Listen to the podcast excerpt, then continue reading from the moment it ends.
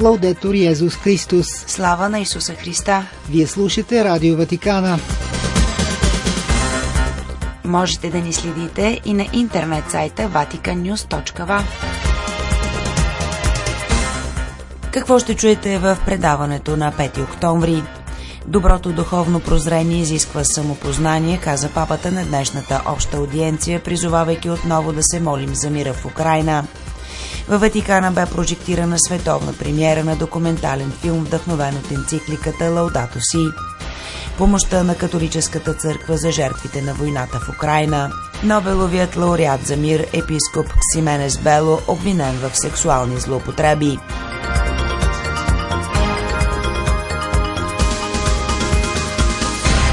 Пред микрофона с вас е Светла Чалъкова.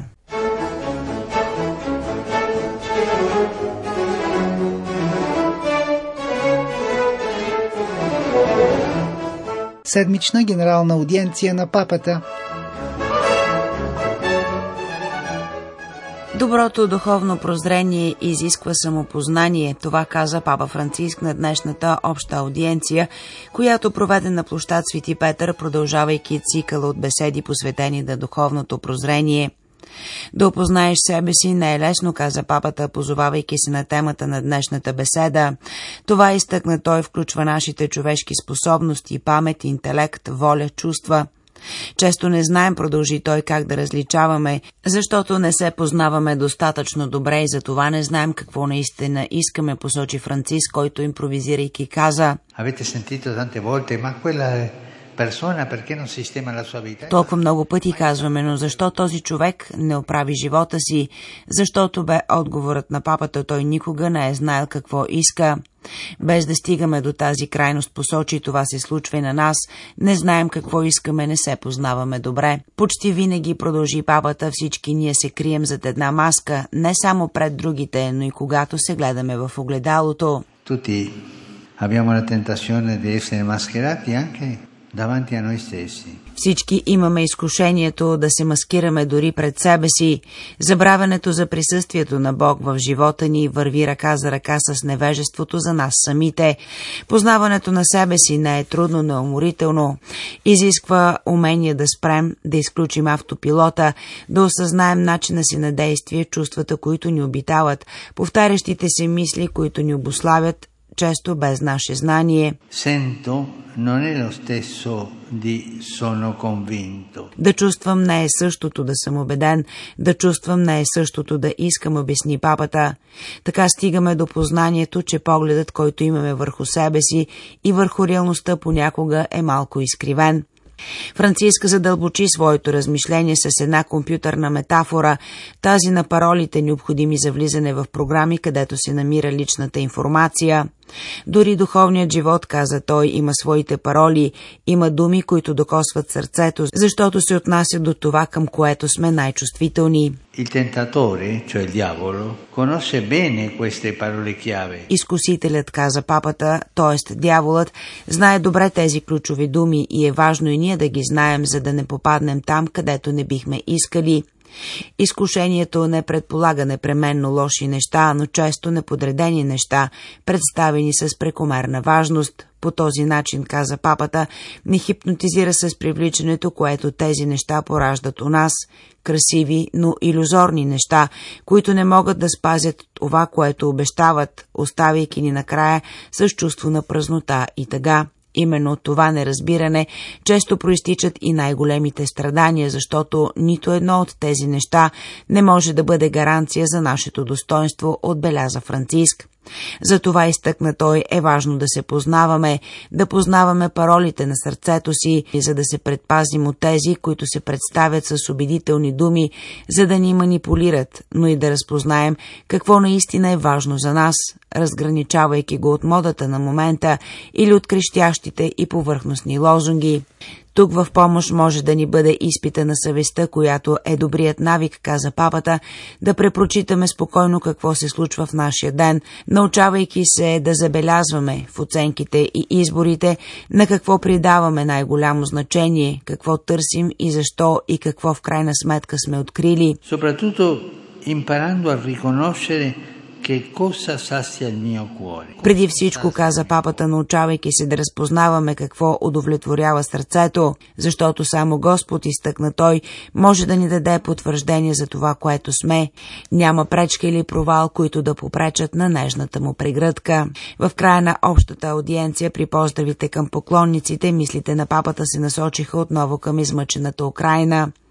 При поздравите към полскоязичните поклонници, припомняйки света Фаустина Ковалска, чиято литургична памет се чества днес, Франциск ни прикани да не забравяме за конфликта. Tramite lei Dio indicò чрез тази светица, каза той, Бог показа на света да търси спасение в Неговата милост. Нека си спомним това особено днес, като мислим особено за войната в Украина. Както казах, посочи папата миналата неделя на Ангел Господен, нека се доверим на Божията милост, която може да промени сърцата и в майчинското застъпничество на царицата на мира.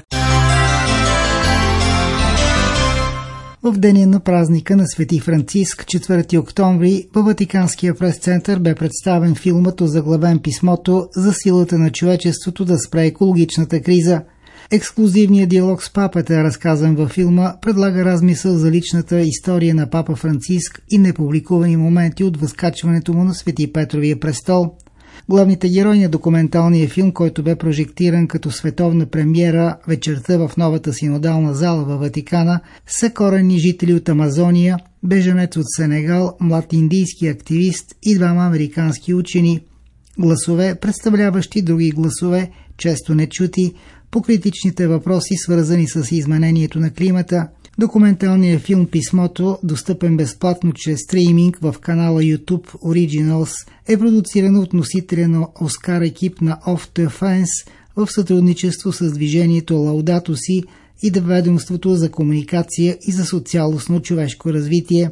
През конференцията бе открита от кардинал Майкъл Черни, префект на ведомството за насърчаване на цялостното човешко развитие.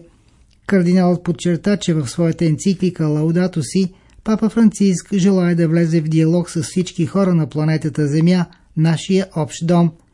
Екологичната криза не е проблем, каза той, който засяга само католиците. Той засяга всички, сега и за бъдещите поколения. Този филм е сигнал за събуждане на хората по целия свят.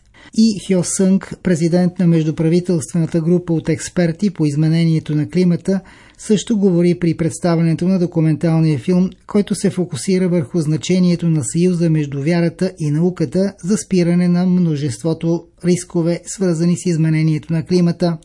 Научната общност приветства възможността да се ангажира с артисти и хора на вярата, обясни той, и вярата и изкуството могат да вдъхновят истински колективни действия за климата – Председателят на борда на директорите на движението Лаудато Си, Лорна Голд, припомни, че посланието на папа Франциск е отправено към всички. Всяко човешко същество може да даде своя принос за защита на общия дом. Признаците за екологична катастрофа са навсякъде. Този филм подчертава трагичните последици от бездействието, но също така посочва пътя, който трябва да следваме. На пресконференцията се изказа един от героите на филма Касик Одаир Дада Борари, вожд на местната територия Маро, пара Бразилия, който посочи един приоритет – защитата на териториите на Амазония. Говоря от името на гората и на местното население, борещо се за справедливост, каза той. Надявам се, че президентите на всички страни могат да обединят усилията си за намиране на решения и защита на Амазония, Надяваме се новия президент на Бразилия да успее да изгради нова политика, в която няма място за унищожаване на гората. За няколко седмици от началото на руската инвазия в Украина на 24 февруари, някои от най-важните католически организации, занимаващи се също с хуманитарна помощ, както и епископи от съвета на Европейските епископски конференции и тези от Комисията на епископските конференции от Европейският съюз, решиха да координират усилията си за събиране на информация и подпомагане на хората, жертви на войната или са принудени да напуснат страната си Групата, която се срещна в Рим през тези дни, за да направи преглед на помощта за Украина с оглед на зимата, е координирана от Международната католическа комисия за миграция в Женева. Пред Ватикан Нюс Радио Ватикана секретарят на комисията Монсеньор Роберто Витило споделя за това как е протекла срещата в Рим и за бъдещите ангажименти за наближаващата зима. Този път, каза монсеньор Витило, се събрахме два дни за стратегическо планиране за бъдещето, особено с оглед на наближаващата зима с липсата на отопление и липсата на жилища. Видяхме, изтъква монсеньор Витило, какви са нуждите и все още има нужда от храна и медицински консумативи. Образованието е много важно за децата, но много училища са разрушени в Украина и много бежанци не искат да запишат децата си в приемните страни, защото възнамеряват да се върнат в родината си и за това трябва да улесним възможността учениците да посещават курсове в Украина от разстояние. Освен това, казва той, има нужда от придружаване за психичното здраве и психосоциални програми, защото хората страдат много от тази травма но също изтъква той има нужда от духовно предружаване, защото хората, които не са вярвали преди сега виждат отговора на католическата църква и църквите като цяло и са заинтересовани. Запитан какво препоръчва на хората и какво може да се направи извън църквата за тях, на първо място Монсеньор Витило посочва молитвата, защото трябва да се молим за мир, казва той. Папа Франциск винаги ни напомня за това. След това трябва да се опитаме да повлияем и да настояваме пред нашите правителства, така че те да развият политическа воля за насърчаване на диалога, за прекратяване на тази война. И накрая, казва той, могат да дарят пари, защото е необходима финансова помощ. Носителят на Нобеловата награда за мир Карлос Фелипе Хименес Бело, архиепископ на източен Тимор, бе обвинен в сексуално насилие над бедни момчета през 90-те години. Това твърдят оцелелите, включително ключов свидетел, разказал всичко пред холандския вестник Де Грюнер, от чието разследване гръмна скандалът. Пред холандския вестник Де Грюнер Амстердамнер някои свидетели под анонимност разказват за предполагаемо сексуално насилие, извършено от епископа, който е сега на 74 години, когато те все още не са били пълнолетни. Епископ Бело е добре позната фигура в своята страна, където се бори по време на индонезийската окупация за самоопределение и за пълно зачитане на човешките права, което е и мотива за удостояването му с престижната Нобелова награда за мир през 1996 година. Според холандския вестник, първите обвинения срещу салезиански епископ се появяват през 2002 година, когато Йоан Павел II в последните си години на своя понтификат при оставката на епископа като апостолически администратор на Дили в източен Тимор. През януари 2003 Бело напуска източен Тимор, за да се премести в Португалия, а през юни 2004 става помощник на свещениците в Мапуто, Мозамбик, където също се посвещава на катехизиса. В момента живее в Португалия. Според изявленията на монсньор Норберто де Амарал, председател на епископската конференция на Тимор, публикувани в холандския вестник, прелатът има ограничение да се придвижва, за което трябва да иска разрешение от Ватикана. Директорът на Ватиканския прес-център Матео Бруни поясни в изявление, че Конгрегацията за доктрината на вярата се заинтересува от случая за първи път през 2019 година. В светлината на получените обвинения относно поведението на епископа през септември 2020 година, конгрегацията му наложи някои дисциплинарни ограничения – през ноември 2021 добави Матео Бруни, тези мерки бяха променени и допълнително засилени. И в двата случая мерките бяха официално прияти от епископа. Слава на Исуса Христа! Лаудетур Йезус Христос!